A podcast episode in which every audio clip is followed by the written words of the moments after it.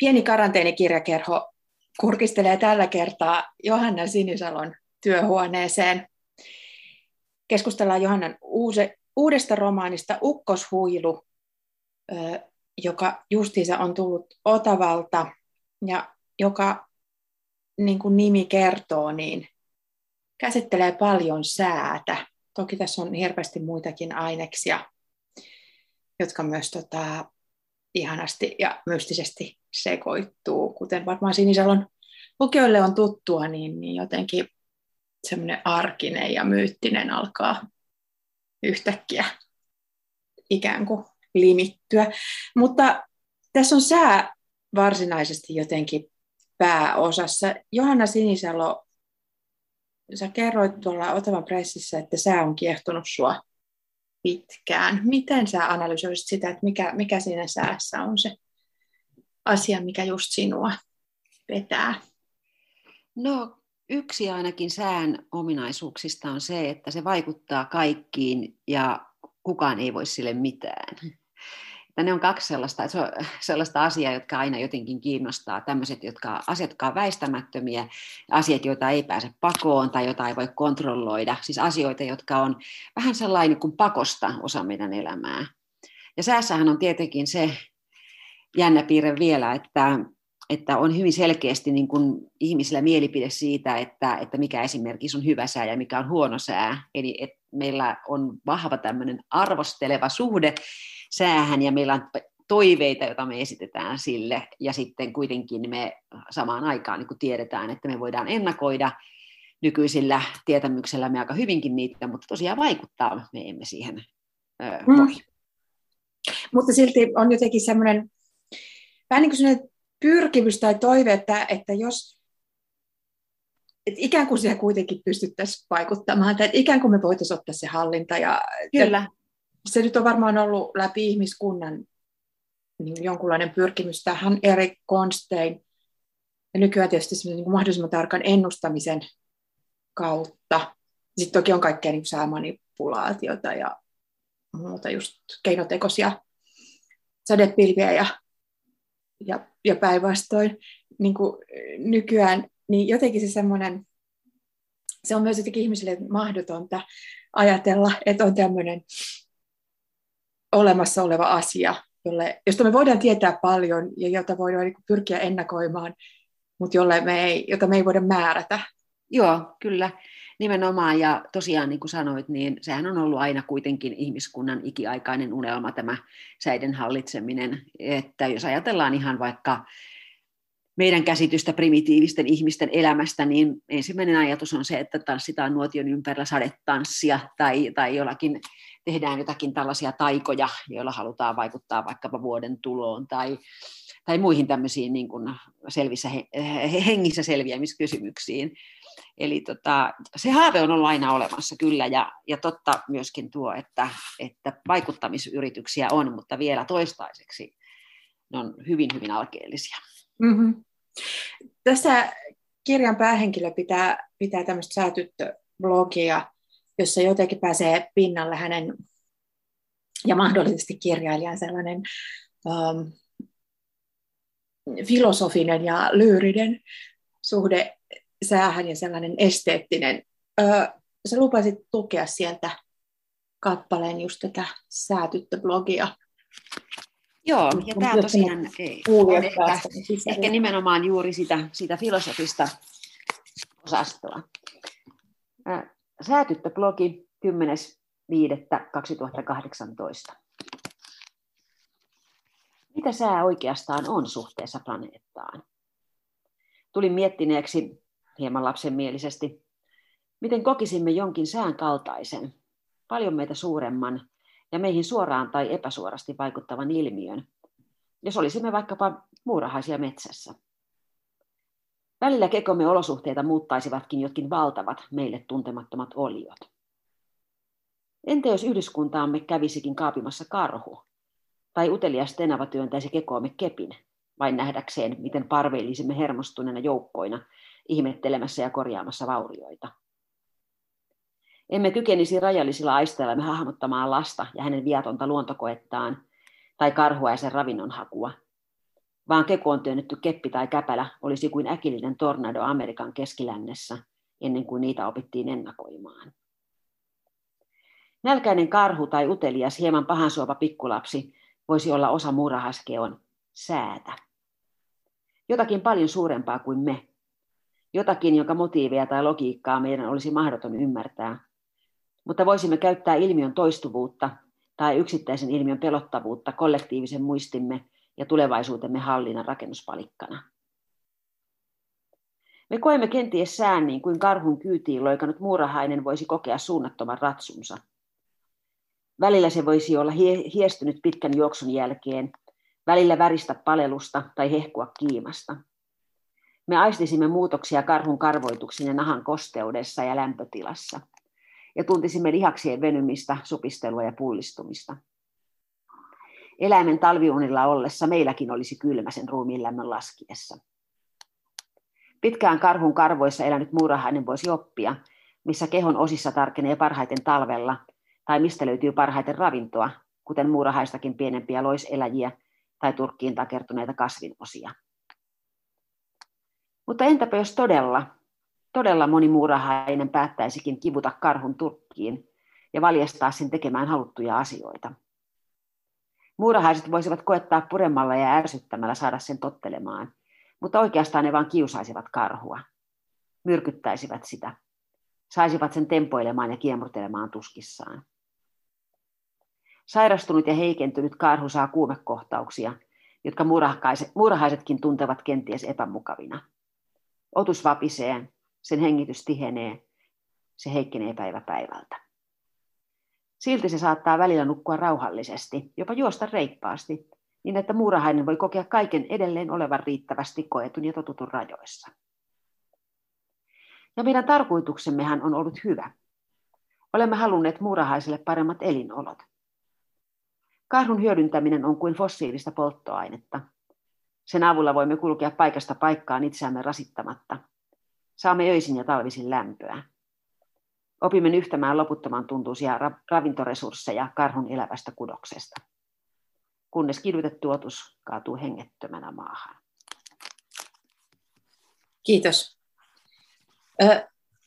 Tämä kirja tosiaan, tavallaan tämä tarina etenee kertoen Leena Lind-nimisestä meteorologista, joka on kirjan alussa töissä tällaisessa, miten se nyt voisi, sääpalveluja tuottavassa yrityksessä mm. ja tota, tekee, tekee mielenkiintoista työtä ja, ja niin kuin vaikuttaa asiat olevan ihan hyvin. Sitten, sitten siihen firmaan iskee ikään kuin ukkosmyrsky. Mutta tässä heti mieleen, että, että tota, tai varsinkin tarinan edessä mieleen, että tämä yritysmaailma ja niin talouden logiikka ja sää, niin tavallaan meidät halutaan myös saada ajattelemaan, että me on vähän niin kuin samankaltaisia, että me ei voida niillekään mitään. Et, et, mutta heti tulee sellaiset metaforat, että iskee, niin kuin, ja, ja vielä vähän jopa sillä tavalla, että me oltaisiin jossain feudaalisessa yhteiskunnassa talonpoikia ja korkeintaan voidaan rukoilla näitä korkeimpia tahoja ja sitten, sitten alistua elämään niiden armoilla. Joo, tämä on ihan, ihan hyviä havaintoja tosiaan. Markkinavoimathan on semmoinen, mitä nykyään puhutaan jonkinlaisena tällaisena jumaluutena, jolle me emme muka voi itse mitään, vaikka se on kuitenkin käsittämätöntä kyllä meidän ihan itse luomamme tämmöinen konstruktio ja nimenomaan tietyllä tapaa sellainen konstruktio, jolla ei oikeastaan ole sellaisia luonnonlakeja, mitä me kuvittelemme olevan. Eli taloustiedehän on ymmärtääkseni pelkkää niin kuin kaoottisten järjestelmien pinnallista tulkintaa, eikä sillä ole tieteen asemaa mun mielessäni, mutta se, että se nimenomaan talous ja sää ovat juuri tällaisia joillekin tulkintakulmasta riippuen, se on huonoa tai hyvää. Jollekin ihmiselle, jolle taloustilanne on huono, niin se voi olla saman yhteiskunnan eri jäsenelle erittäinkin miellyttävä. Mm-hmm. Ja myös tämä, että on yritetty kehittää keinoja tietynlaiseen kaoottiseen järjestelmän säätelemiseen myös taloudessa, mutta sitten on aina olemassa tilanteita, jolle, jotka sitten eivät tota, noudat, noudatakaan mitään koettua tämmöistä rakennemallia. Eli yhtäläisyyksiä on paljon. Yhtäläisyyksiä on paljon ja jotenkin äh, tulee, tulee sellainen fiilis, että sitä nimenomaan niin kuin halutaan mystifioida ja, kyllä, ja, niin kuin, kyllä. ja että, että taloudesta saa puhua, vaan et, et jos, jos tässä tota, äh, kirjan niin kuin historiallisessa menneisyyteen viittävässä osassa niin, niin, niin olisi semmoinen papiston aika, niin nyt sitten taloudesta, et jotka, jotka niin kuin tiesivät sään ja tiesivät mm. niitä, ja niillä oli se tieto hallussaan, niin nyt se on sellaisella tota, ekonomistien Joo, papistolla. Ja, ja, tota, ja, ja niin kuin kansa saa sitten noudattaa sitä, ja sitä ja sitä myöskään ei saa kyseenalaistaa. Ja, aivan, ja aivan. Voida. Kyllä, ja tämähän on nimenomaan juuri esimerkiksi nykyisessä ilmastokriisikeskustelussahan se näkee koko ajan, että, että mitä tahansa ehdotetaan sellaisia esimerkiksi sellaista sääntelyä, jossa vaikkapa tietynlaista vahingollista kulutuskysyntää koetettaisiin edes vähän suitsia hiilipäästöjen niukentamiseksi, niin, niin aina tulee joku ekonomisti kertomaan meille, että tämä ei ole mahdollista, koska talouden jumalat suuttuvat tästä. Ja... Nimenomaan, että siinä on tämä niin kuin lepytellään vihaisia, vihaisia jumalia ja pyritään olemaan hermostuttamatta, Kyllä. hermostuttamatta niitä. Kyllä, juuri näin. Ja, se on niin kuin, ja, ja samalla se esitetään jotenkin kuitenkin niin kuin äärimmäisen rationaalisena. Ja niin kuin... joo, joo, kyllä. Että kun, katso, tämä mun luulen, että se on siinä, että kun puhutaan niin kuin numeroista, tai aina oletetaan, että, että kun numeroiden avulla käsitellään jotakin ilmiötä, niin se on aina jotenkin hirveän eksaktia ja täsmällistä ja, ja ennustettavaa, mutta näinhän tietenkään ei ole.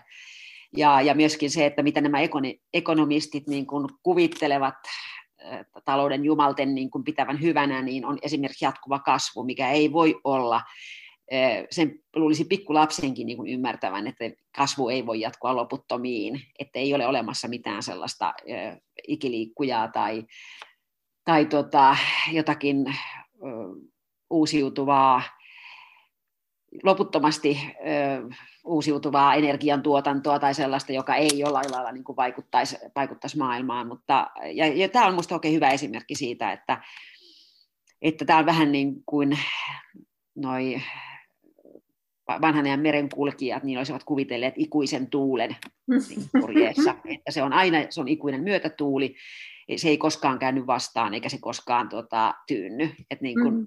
jotenkin tuntuu, että... Että samanlaisen niin kuin mystiikan ja magian äärellä ollaan, niin kuin primitiivinen ihminen oli, oli tuota säätä ennustaessaan ja hallitsemaan pyrkiessä. Kyllä, kyllä. Ja jotenkin se, että samalla kun tavallaan niin kuin siitä säästä, sit niin kuin oikeasta säästää saadaan jatkuvasti enemmän dataa ja jotenkin se on pystytty pilkkomaan ja, ja mikro ja kaikilla, niin kuin tässäkin kirjassa monesti sanotaan, että niin kuin kaikilla meillä on ikään kuin sääasemat taskussa ja, ja minuutin. Mäkin olen nyt tänään koukussa kaikkiin tota eri laitteiden sääpseihin ja siihen, että miksi mä oon aina vähän eri mieltä. Mm. Ja, ja nyt kun olen paljon viettänyt maalla aikaan, sehän on niin hirveän niin kuin, ukkosten odottaminen on esimerkiksi niin kuin, jännittäviä puhuja. Niitä on kolmen aikana harrastanut. Ja jotenkin musta tuntuu, että koko ajan vielä, niin kuin, että mä tunnen sen ukkosen, että se kiertää koko ajan kuitenkin meidän ohi. Ja, ja, ja sitten sit mä oon niin kuin, puhelimen ja pädin ja kaikkien kanssa niin kuin, ja sääaseman kanssa, että nyt kohta rysähtää, ja sitten se ei ikinä, ikinä kuitenkaan silloin tule, vaikka mulle vakuutetaan, että yhdeksänkymmentä prosenttisesti kyllä. Mutta äh, niin samalla kun tavallaan se mahdollisimman eksakti on siirtynyt siihen, mitä me ei voida niin kuin todellakaan mitenkään kontrolloida, paitsi ehkä niin kuin kiihdyttämällä ilmastonmuutosta me kiihdytetään näitä niin kuin, ääri-ilmiöitä. Joo, äh, joo. Niin, niin, ja sitten se maailma, jota me, joka me ollaan itse luotu, jota meidän pitäisi voida kontrolloida, niin sitten se muuttuu jatkuvasti niin sumuisemmaksi ja, ja, ja, ja näin. Ja, jotenkin, ja se vielä, että sitä ennustetaan vain jälkeenpäin, että kun tulee joku romahdus tai, tai jotain, tai annetaan potkut tai on Y T-neuvottelut, niin sitten tullaan kertomaan, että tämä oli nähtävissä. Aivan, aivan, joo, kyllä. mutta mutta, mutta tavallaan ne logiikat on jotenkin hyvin nurinkuriset. Olin tässä pääsemässä tästä ikään kuin lähdin heti sivupoluille, koska tota, tämä kirja on tosiaan niin täynnä, täynnä jotenkin niin kuin hämäävän selkeässä romaanimuodossa niin, niin paljon täynnä kaikkea aineksia, että, että ainakin mun kaltainen lukija saa koko ajan niin kuin lisää vettä myllyynsä ja tota, innostuu, innostuu eri aiheista. Ja tosiaan tota, tämä Leena myös niin kuin nykyisen taloudenkuvan hyvin tyypillisesti, niin on ihan, ihan niin kuin hyvin toimivassa firmassa ja töitä riittää ja asiakkaita on ja he, he myyvät erilaisia tämmöisiä äh, niin kuin hyvin eksakteja ennustepalveluita mm. yrityksille. Tuotteita, joo. Kyllä, tuotteita. Ja tota, sitten se kuitenkin, kuten, kuten niin kuin nykykapitalismin logiikalla tapahtuu, niin pääomasijoittaja ostaa ja ö, ala, ajaa alas ja tätähän kai tapahtuu, mikä on niin täysin absurdia ja, ja niin kuin vastoi sitä, mitä, väi, miten väitetään markkinatalouden toimivan. Kyllä, et, kyllä. Et ostetaan hyvä, hyvä firma ja ajetaan se alas ja maksetaan sitten niille, jotka siihen viimeisenä osti, niin niille paljon. Ne, saa, ne tienaa siitä aina niin kuin jollain kummallisella, täysin laillisella ja täysin moraalittomalla konstilla valtavasti rahaa.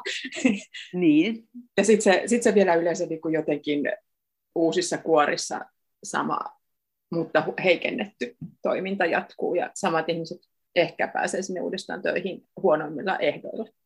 Joo, Joo siis tämmöisen nykyisen tämmöisen niin kuin osakkeenomistusjärjestelmän, niin yksi niin kuin semmoinen aika mielenkiintoinen ominaisuus on juuri tämä, että, että esimerkiksi yksikkö saattaa tuottaa ihan hyvääkin voittoa, mutta se saatetaan lopettaa, koska se ei tuota riittävästi voittoa. Että se ei esimerkiksi riitä pelkästään sekään, että joku yritys tuottaa omat kustannuksensa. Eli ihmisiä työllistyy, paikkakunnat pysyy pirteinä, kulutukseen riittää rahaa siinä myöskin lähiympäristössä. Eli itse, itsensä niin kuin ruokkiva järjestelmä ei kelpaa kenellekään, koska siitä ei tule sitten osakkeenomistajalle riittävästi rahaa. Ja sen takia juuri, että, että saatetaan jopa to, voittoa tuottava yksikkö lopettaa, koska se, silloin myöskin ne kiinteät kustannukset poistuvat ja sitten ehkä saadaan jostakin muualta sitten siitä samasta jostakin yhtiökonglomeraatista saadaan suuremmat tuotot osakkeenomistajalle. Ja nämä on todella kiinnostavia. Kiinnostavia palapelejä, joissa niin kuin on, on vain niin kuin yhdet voittajat ja yhdet häviäjät. Kyllä.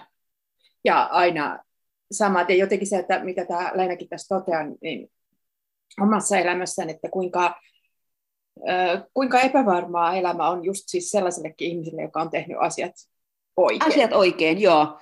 Juurikin, kun esimerkiksi juuri tämä, mitä kirjassani myöskin otan esille, että tämähän on siis, mainitsen tässä yhteydessä selvennykseksi, että tämä on siis, kirjahan sijoittuu, tämä nykyajan osuus kirjassahan sijoittuu niin kuin tuonne pääosa, pääosa tapahtumista kaksituhattakahdeksantoista vuoteen. Kyllä. Muistakin, muistakin syistä kuin, kuin ekonomisista. Mutta, mutta se, että, että nimenomaan nyt esimerkiksi työttömien kohtelua kuvaillaan niin kuin edellisen hallituskauden. Kyllä, kyllä niin, siellä on aktiivimallit toiminnassa, kyllä. Joo. Ja, tota, ja nimenomaan juuri tämä, että kuinka tällaisten aktiivimallien ja muiden tämmöisten niin sanottujen keppimetodien, joita työttömien työnhakua niin koitetaan jollain lailla kirittää, niin, niin niiden tarkoitushan ö, on ikään kuin myöskin tuottaa sinne propagandistinen kuva, että työtön on laiska, mm-hmm. yhteiskunnan siipeläinen.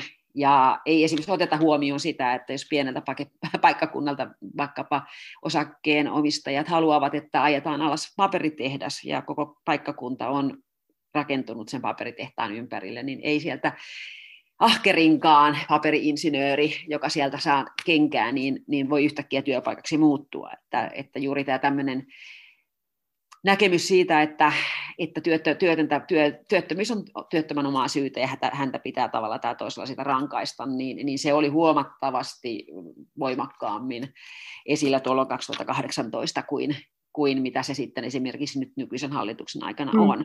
Tosi se nostaa kyllä taas lehdissä ja, ja niin kuin mediassa tässä talouspuheessa jälleen päätänsä, koska, tota, öö, koska kuten niin kuin aikaisemmin sanoit, kun mikään ei riitä, koska se kasvu ei ole koskaan riittävää. Ja, ää, tässä korona-ajan aikana oli kiinnostavaa seurata, kun ensin manattiin, että Suomella tietysti niin kuin jotenkin on myös se aina se, että, että, että, että, että Suomea varmaan on sitten joku tämmöinen nälkävuosien ja hallavien sadon tyyppinen perusasenne ehkä meidän niin kuin julkisessa puheessa sellainen, että, että meille käy niin kuin väistämättä kaikkein huonoiten niin kuin aina. Ja sitten kerta toisensa jälkeen niin kuin näyttää, että meidän suht vakaa sosiaalidemokraattinen systeemi on itse asiassa ihan niin kuin kestävä ja, ja, mm. ja niin kuin jaksaa näissä maailman tuulissa. Vaan, mutta se on pakko viljellä koko ajan, että sehän niin kohtuullisen hyvin.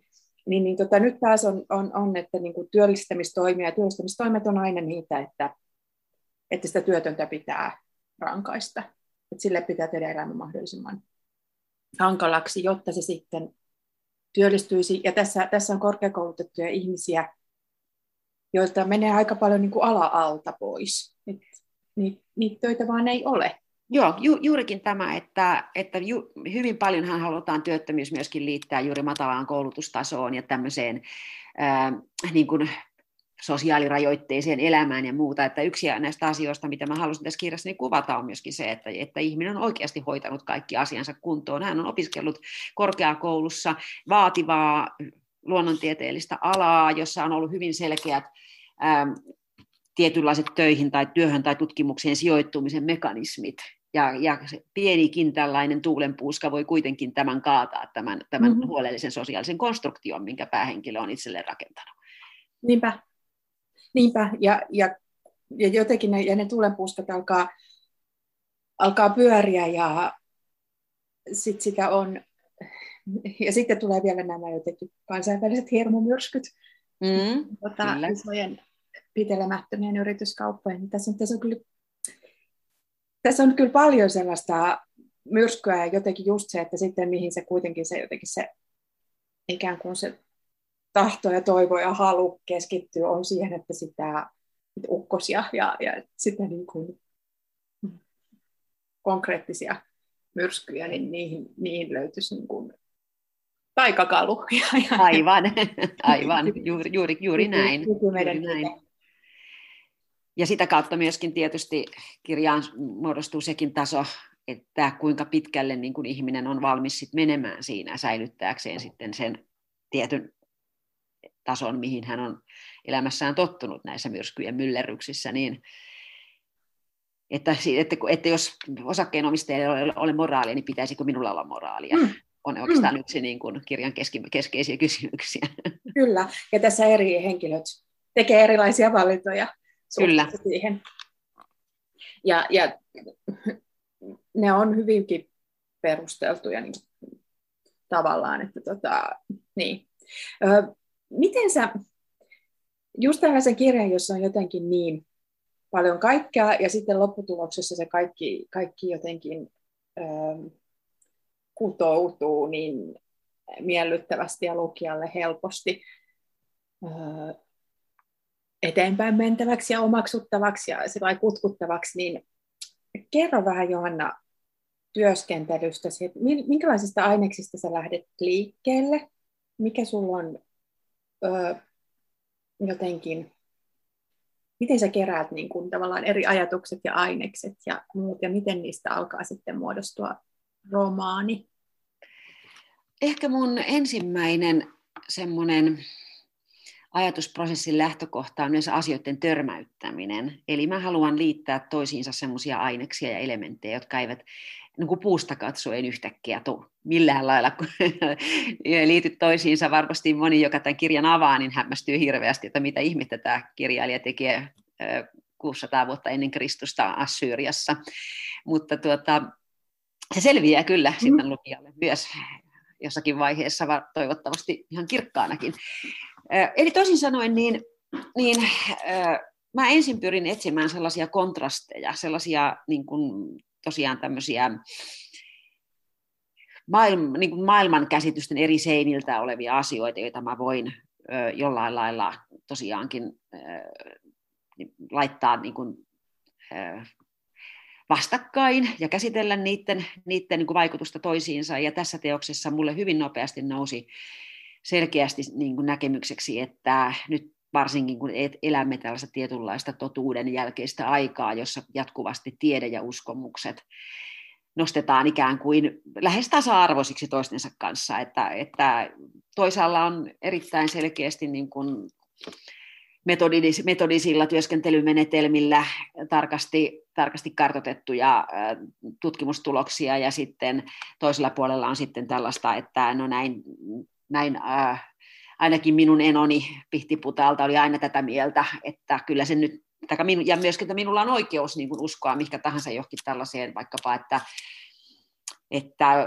koronaepidemia on joku salajuoni tai rokotteet on vaarallisia tai muuta, ja sitten ikään kuin pitää kohdella näitä tietoja, tasa, tietoja ja suhtautumisen niin kuin tasa-arvoisina, niin se oli yksi niin kuin semmoinen, mitä mä halusin niin kuin tarkastella, mm. että mä asetan koulutetun nykyihmisen tilanteeseen, jossa hän joutuu ikään kuin päättämään, mihin hän uskoo. Ja nämä oli, nämä oli sellaisia hyvin selkeitä tämmöisiä niin kuin temaattisia rakennuspalikoita, millä mä lähdin, lähdin keräämään tietoa. Ja sitten mä olin jo ajat sitten päättänyt, siis tämä on yksi niitä harvinaisia kirjeitä, jotka lähti nimestä. Eli tämä Ukkoshuilu-nimi oli mulla jo niin kuin ollut pitkän aikaa työn alla. Ja sitten mä vaan lähdin keräämään ikään kuin sellaista materiaalia, minkä mä oletin, että minkä avulla mä pystyisin tämän parhaiten kertomaan tämän tarinan. Ja koska siinä nyt on ukkonen siinä nimessä, niin mä tiesin jo siinä vaiheessa, että tämä tulee liittymään säähän. Ja meteorologia on ollut aina yksi semmoinen suuri kiinnostuksen kohde tosiaan mulle ihan nuoruudesta saakka. Ja päätin, että tämä henkilöni tulee olemaan meteorologi.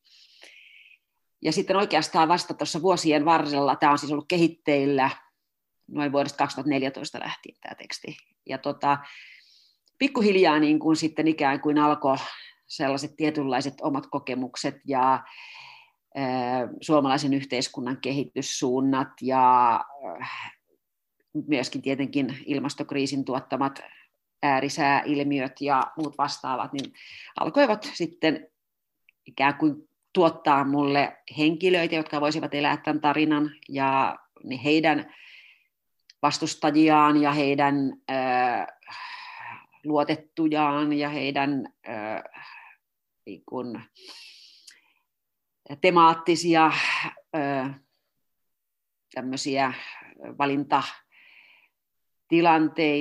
ja yhtä kaikki kaikkia sitten sellaisia symbolifunktioita, joilla mä pystyin niin kuin sitten myöskin sitomaan sellaisia niin kuin konkreettisia asioita vertauskuvallisiin asioihin. Ja sit, sitten kun nämä tämmöiset emmeet on suurin piirtein kasassa, niin sitten alkaa taustatutkimustyö. Mm-hmm.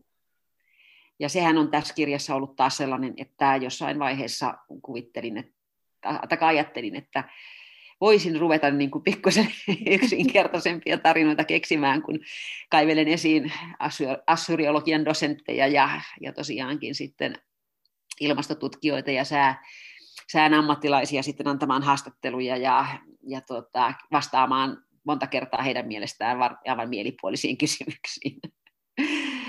Ja siinä vaiheessa, kun ollaan tuolla jo tässä niin kuin taustatutkimuksen vaiheessa, niin silloinhan tietysti siitä on aina suunnattomasti iloa, kun mitä enemmän niin kuin faktoja paljastuu vaikka jostain ammatista toimenkuvasta tai vaikka historiallisesta ajanjaksosta, niin sitä enemmänhän se tuottaa myöskin tarinaan itsensä materiaalia. Eli, eli ne sellaiset yksityiskohdat luovat juonta. Kyllä. Kyllä joo, ja tota, nimenomaan se, ja, ja sellainen tunne, että tässä on, niin kuin lukijallekin tulee sellainen, että tässä on tosiaan niin kuin valtavasti kaikkea, ja, ja kuten tässä jo niin kuin kaikista nimistä ja kaikista, niin, niin on sellaisia, täällä tosi, tosiaan tämä päähenkilö viittaakin, että hän tota, itse on niin kuin kova tämmöinen harrastaja etymologi. Jotenkin se tulee heti siinä kanssa sellainen olo, että, että tosiaan että kaikki nimet merkitsee jotain, kaikki niin kuin, että, että niissä on viitteitä mm, suuntaan jos toiseenkin, joitain avataan ja joitain ei. Ja, ja siinä niin kuin pääsee, pääsee tuota tosiaan lukijan mielikuvitus laukkaamaan. Ja se, mitä mä aina ihailen hyvillä kirjailijoilla, on se, että kuinka siitä niin kuin, että samaan aikaan lukijalle tulee se sellainen niin kuin runsauden tunne, että tässä on tosi paljon kaikkea, mutta sit, niin kuin, se, se ei ole yhtään työlästä se, se lukeminen, vaan että niin kuin siitä saa nauttia siitä matskusta ja siitä, siitä niin kuin prosessista, minkä sinä olet läpikäynyt ja, ja, ja niin kuin tehnyt jonkunlainen sellainen varmaan niin kuin prosessi myös siinä, että, että miten sitten miten sitten tavallaan pääsee sen aineistonsa päälle kirjailijana ja jotenkin niin, että, on... ja, niin kuin, että malttaa olla myöskin kirjoittamatta ihan kaikkea, mitä tietää. Joo, tota, itse tunnistan tuon, tuon ominaisuuden, että pitää laittaa ihan kaikki, mitä tietää tekstiin, mutta ne sitten kyllä yleensä lähtee karsiutumaan mm. viimeistään niin kuin huolellisen ja viisaan kustannustoimittajan ohjauksessa. Mutta taas toisaalta sit mä olen myöskin antanut itselleni tietyn tämmöisen vapauden, halunnut antaa itselleni tietyn, tietyn vapauden öö, käyttää niin kuin faktoja aika voimakkaan ainakin osana kaunokirjallista tekstiä, koska mä itse nautin sellaista tekstistä kalamattomasti.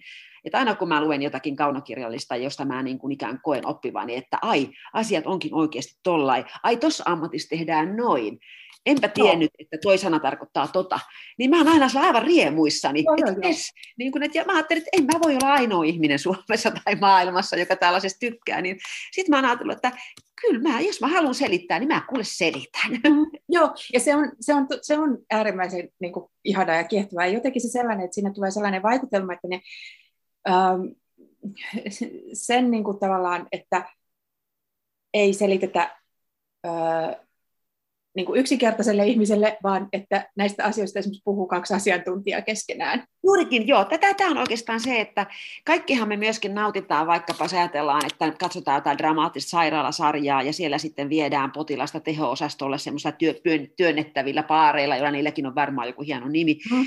Ja sitten ne puhuu siellä intuboinneista ja, ja tota, äh, kuinka monta milligrammaa laitetaan suoneen jotakin tiettyä lääkeainetta. Ja eihän se peruskatsoja ymmärrä yhtään mitään sitä, mutta se on kiehtovaa katsella ja kuunnella ja seurata, kun ammatti-ihmiset tekevät työtä ja puhuvat sitä omaa salakieltään. Ja tämä on myös yksi sellaisista asioista, mitä minua kiehtoo, kiehtoo siis niin kuin lukijana ja kirjailijana. Joo, joo. Avaan tällaisia ovia niin kuin lukijoille sellaisiin maailmoihin, joihin he... Saa vähän aikaa seurata ihmisiä kyllä. työssään esille. Kyllä, joo. Ja niin kuin asiantuntijoita jonkun hyvin... Niin kuin tarkan ja tietyn ja viedyn. Joo, kyllä, kyllä. Joo, joo. Ja se on äärimmäisen niin kuin, ihanaa ja, ja jotenkin just lukijana aina, että vau, että et tällaistakin on. Joo, kyllä, mutta kuitenkin totta kai mun pitää aina pitää huolta siitä, että lukija tuntee olonsa niin kuin turvalliseksi, että, että hän ei nyt, siis kun sä sanoit tuosta, että se on suhteellisen helppoa niin kuin kuitenkin seurata tällaista ladattuakin, täyteenkin ladattua tekstiä, niin se on mulle hyvin, hyvin tärkeää, että, että lukija ei jää koskaan kuitenkaan niin kuin tyhjän päälle miettimään, että mitähän tuossa nyt tapahtui tai ymmärsikö mä tämän oikein, vaan mä oon aina tavalla tai toisella pyrkinyt sitten niin kuin, hän, lukija voi luottaa, että kaikki nämä asiat ovat sitten loppu, loppujen lopuksi hänelle selviä, kun hän kirjan sulkee. Eli... Miten tota juonen laatiminen, miten, miten sä sen teet? Tai onko se, onko se esimerkiksi sellainen asia sulle, että se alkaa ikään kuin, ää, miten sitä nyt mahdollisimman kliseisesti sanoisi, että niin kuin tapahtumat alkavat viedä, tai että kun sulla on niitä aineksia ja kun sä jotenkin niin kuin oot niitä törmäyttänyt, niin sitten alkaa ikään kuin tapahtua. tapahtua. Hmm.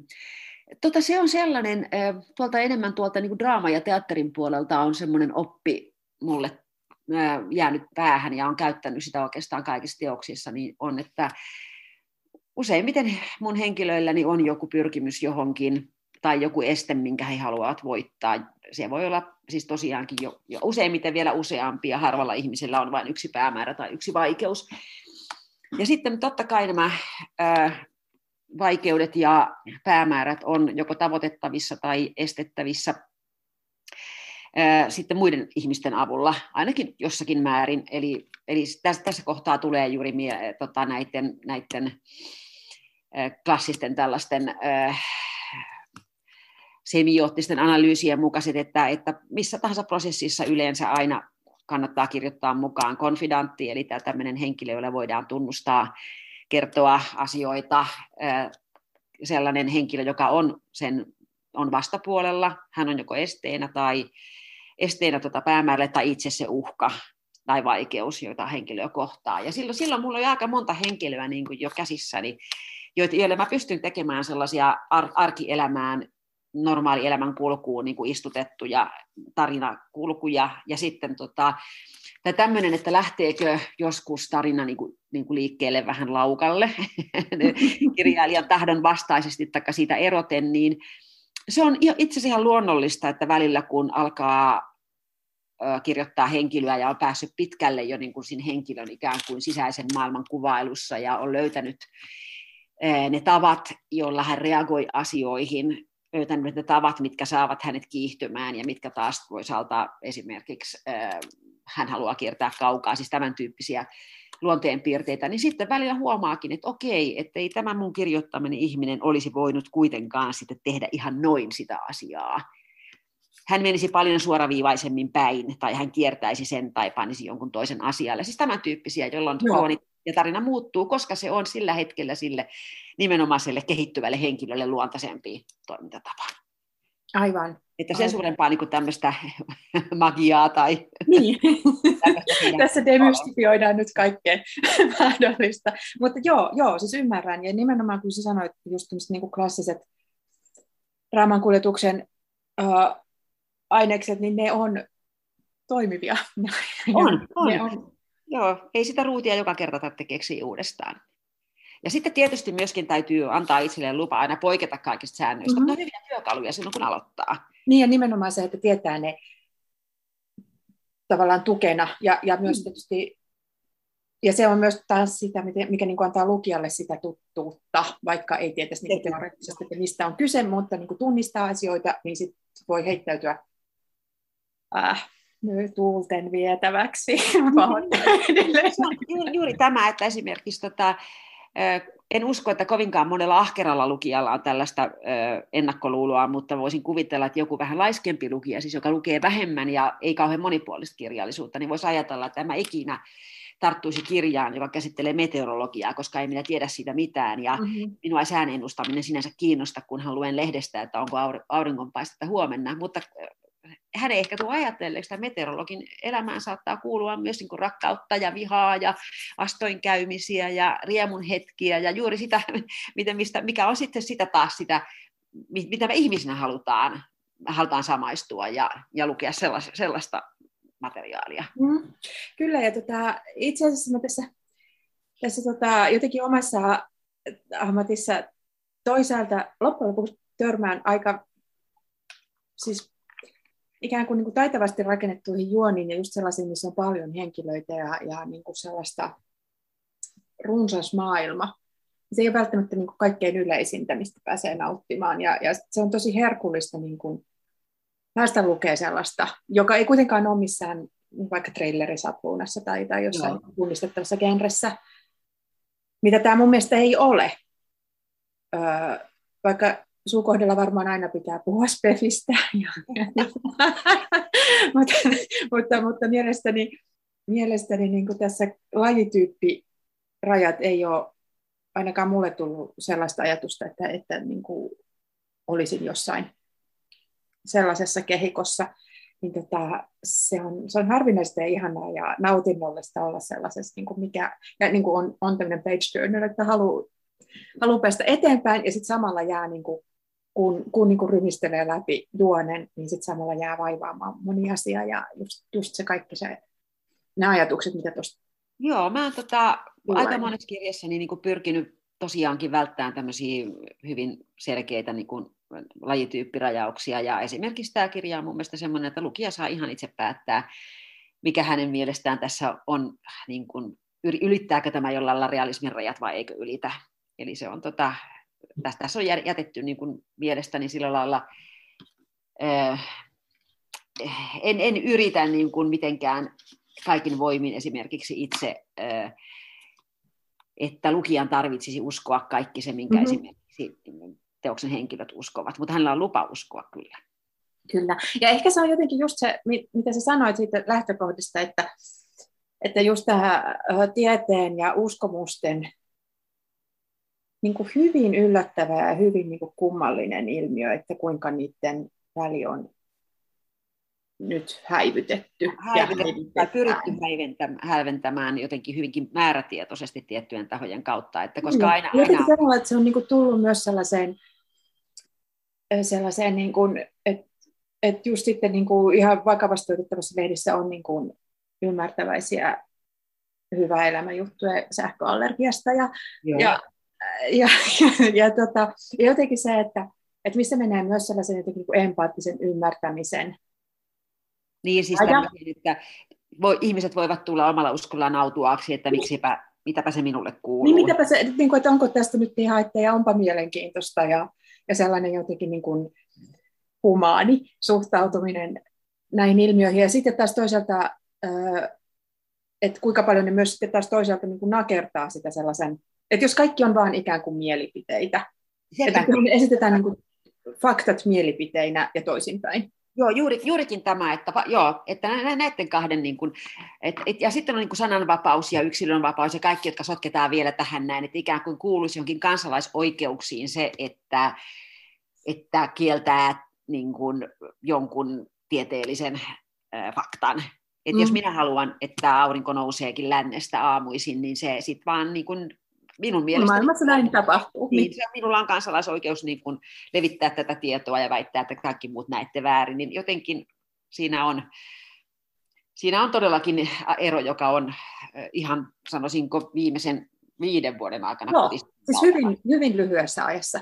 Ja, ja tämä kirja jotenkin niin kuin näyttää mun mielestä sen, että kuinka, ja kuinka tällaiset muutokset niin kuin ne tapahtuu. Niin kuin ekaksi sillain, että eihän tässä nyt ole mitään järkeä, mutta sitten toisaalta myös se, että eihän niin kuin, että aha, hu, huuhailkoon keskenään, että eihän niin tämä vaikuta järkevän ihmisen elämään ja sitten kappastaan joo vaikuttaa.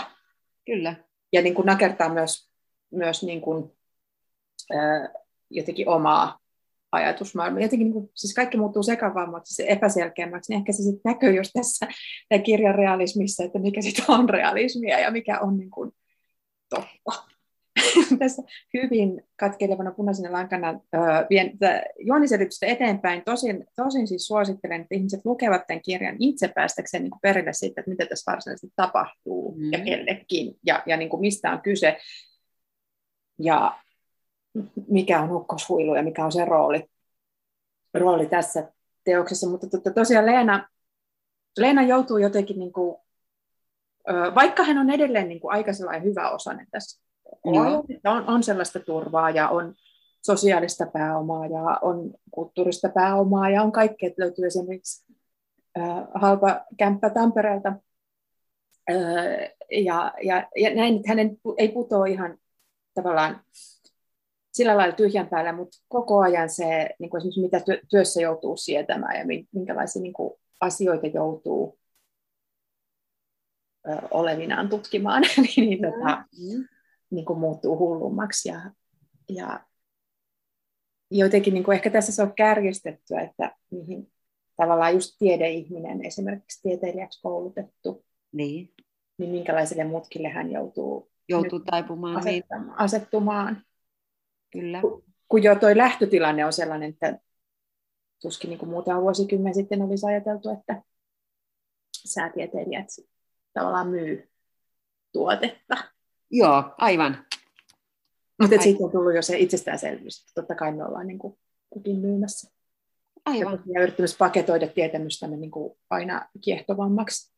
Niin, niin. Takka, takka yrittää ainakin sen, että niin kuin ikään kuin oppia juuri tällaiseen kapitalistiseen ajatteluun siellä tieteen sisällä, että osa, me, osa meidän niin kuin ihmis, ihmisistä, jotka, jotka on kiinnostunut sääennusteista, on kiinnostunut sitä eri tavalla, eli etsitään tämmöisiä spesifejä kohderyhmiä ja koitetaan muokata sitten markkinointiviestejä heille sellaiseksi, että he sitten ostaisivat tämän sääennustuspalvelun juuri nimenomaan tältä firmalta. Että tämmöinenhän on ihan siis sellaista ajattelua, mikä ei ole meillä kovinkaan kauaa vielä ollut edes. Ei, mutta joka on muuttunut niin kuin hyvin itsestäänselvästi. Hyvin, hyvin nopeasti muuttunut tällaiseksi, joo. Ja tässä, tässä taas tämä ukkoshuilu onnistuu olemaan hyvin ajankohtainen, kun miettii kaikkea tiedekeskustelua ja sitä, että kuinka niin kuin, jotenkin aletaan pitää itsestäänselvästi tutki, tutkimuksesta. Kaikesta tutkimuksesta pitäisi olla jotain niin sanottua hyötyä. Niin, ja nimenomaan taloudellista hyötyä. Joo, tästä ja semmoista niin nopeasti ulosmitattavaa hyötyä. Joo, juurikin näin, juurikin näin. Ja mieluummin vaikka vähän keskeneräistä tuota, tutkimustulosta markkinoille, kun äkkiä vaadaan tuotteistaan. Mm, mm. Ja, jotenkin sella- ja nimenomaan sellaista, että, että jos suuri yleisö tai jos vaikka minä en ymmärrä jonkun täysin mulle vieraan tieteen alan tutkimusta, niin se on silloin huuhaata tai niin kuin turhaa. Tämä oli se, mikä mulle jäi... Oli, pörrästöllä päässä, mutta unohtui. Eli siis tämä myöskin, että tämmöisissä uskomusjärjestelmissähän on niin kuin, se tieto on aina olevinaan absoluuttista. Ja tämä on yksi syistä, minkä takia ihmisen on vaikeampi sit ikään kuin uskoa siihen tieteeseen, koska tieteen taas perusluonteeseen kuuluu, että juuri koskaan ei voi olla täysin varma. Ja kun sanotaan sitten vaikka näin, että rokotteen teho tulee olemaan jotakin kahdeksankymmentäkuusi prosenttia yhdeksänkymmentäkaksi prosenttia, niin tiede, tiedeihminen tietää, että se on aika hyvä kattavuus. Mm. Mutta sitten niin kun joku tämmöinen uskon, niin uskon asioihin enemmän takertuva, niin sitten, että, mutta eihän nuo ole ollenkaan uskottavia, kun ei edes tiedä edes tarkalleen, kuinka moneen se teho, ja miksei ne sitten voi olla sataprosenttisia, että onko ne, osaako ne edes mitään, kun ne ei pysty edes tällaista kehittämään. Että ikään kuin se semmoinen, niin kun, ää, kun tieteeseen kuuluu se epävarmuus ja epätarkkuus, ja se on nimenomaan juuri sen, sen luonne, että mitään ei voida luvata niin kuin yleensä missään asiassa sataprosenttisen varmasti. Mm. Niin, niin, tota, niin totta kai se on hirveän ymmärrettävää, että kun, että kun vastaassa on joku sellainen uskomus, joka lupaa varmuutta ja tarkkuutta ja sataprosenttisuutta ja, ja, ja ehdotonta, ehdottomia vastauksia, niin, niin silloin on hirveän helppo ymmärtää, miten sit esimerkiksi joku ihminen, jolla itselleen on etua tästä tämmöisestä tähän huuhaan uskomisesta, tai hän kokee, että on etua, niin ilman muuta hän valitsee uskoa siihen absoluuttiseen totuuteen. Kyllä. Joo, ja tästä ehkä, ehkä se selitys just siihen, kun mitä mä oon ihmetellyt kauheasti, enkä ole ymmärtänyt sitä, että miksi niin kuin nykypäivänä, että miksi se tieteen asema, joka kuitenkin on ollut aika vankka, ja jotenkin mun mielestä ihmiset on ymmärtäneet, että mitä tiede, niin, ja, mi- ja mihin sitä niin tarvitaan. Käsitys, että mi- niin kuin vaikka luonnontiedessä saati sitten ihmistieteen, että mikä niiden olemus on. Kyllä. Ja, ja että niin kuin niitä tarvitaan ja että, että ne, niitä ei voi. Että jos me tiedettäisiin etukäteen, niin sitten sit luultavasti ei tarvitsisi tutkia. tota, et, et, miksi se on just nyt näinä aikoina, mutta sitten jos me ollaan tällaisia lastuja lainehilla, näiden, ei pelkästään luonnonvoimien, vaan luonnonvoimiksi ylennettyjen markkinavoimien Mm. armoilla, niin sittenhän me ollaan niin kuin jossain just primitiivisessä yhteisössä ihmiset, jotka tarvii jonkun yksiselitteisen. Aivan, aivan joo. Kyllä. Jonkun, jonkun ylipapin, joka sanoo, mikä on nyt Jumalan mielipide tänään asioista. Mm. Niin. Ja silloin se, että onko se sitten hyvä vai huono niin kuin itselle henkilökohtaisesti tai, tai tota, onko se todennettavissa tai muuta, niin sillä ei mitään merkitystä. Vaan aivan, aivan. Ei kestetä sitä tieteen epävarmuutta. Ei, ei. Kaikki on epävarmaa. Ihmisille lupaa jotakin tämmöisistä perustarpeista, niin kuin esimerkiksi niin kuin hyvää terveyttä, rakkautta tai rahaa, niin ihminen on valmis uskomaan melkein mihin tahansa. Mm. Joo, ja se, se jotenkin osoittaa myös, että kuinka, niin kuin, kuinka sit kuitenkin pinnallista on kaikki se niin kuin kumuloitunut tieto ja sivistys ja kaikki se, että niin kuin, mitä me oletetaan, että on jotenkin itsestäänselviä arvoja niin kuin sekä ihmisille että yhteiskunnalle. Kyllä. Että kuinka nopeasti ne jotenkin... Kuinka nopeasti ne on nyt rapautumassa ja rapautetaan ja näin. Ja siis nimenomaan rapautetaan, että toi tietysti just passiivin käyttäminen on ankkaisessa, että just tulee sitten se olo, että kuvaillaan vaan niin kuin luonnonilmiöt, että siinä ne nyt rapautuu. Joo, ettei siellä ole mitään tekijöitä, että ne vaan, tämä vaan tapahtuu, ei voi mitään. sama, sama kuin tota, liikenneonnettomuusuutisissa, niin auto vaan niin kuin kulkee jonkun päälle. Joo, joo. Taikka parhaassa tapauksessa jalankulkija jää sillä aktiivisesti sinne auton alle. Joo, joo, joo. Niin, jos se on sitten myös vähän se, että sitten niillä ihmisillä onkin se, että mitäs läksi tyyppinen. Aivan. Sekin, sekin on vielä tosiaan jo, että jos et olisi mennyt sinne, niin ei olisi mitään tapahtunut. Että... Kannatteko lähteä myrskyn? Tartteko lähteä sinne, joo, kyllä. Hei Johanna Sinisalo, tämä on äärimmäisen kiehtova kirja, joka selkeästi antaa eväitä niin kuin vaikka kuinka pitkälle ja polveilevalle keskustelulle. Kiitos, että tulit puhumaan siitä kanssani. Kiitos kutsusta. Tämä oli ilo. Kiva, kiitos.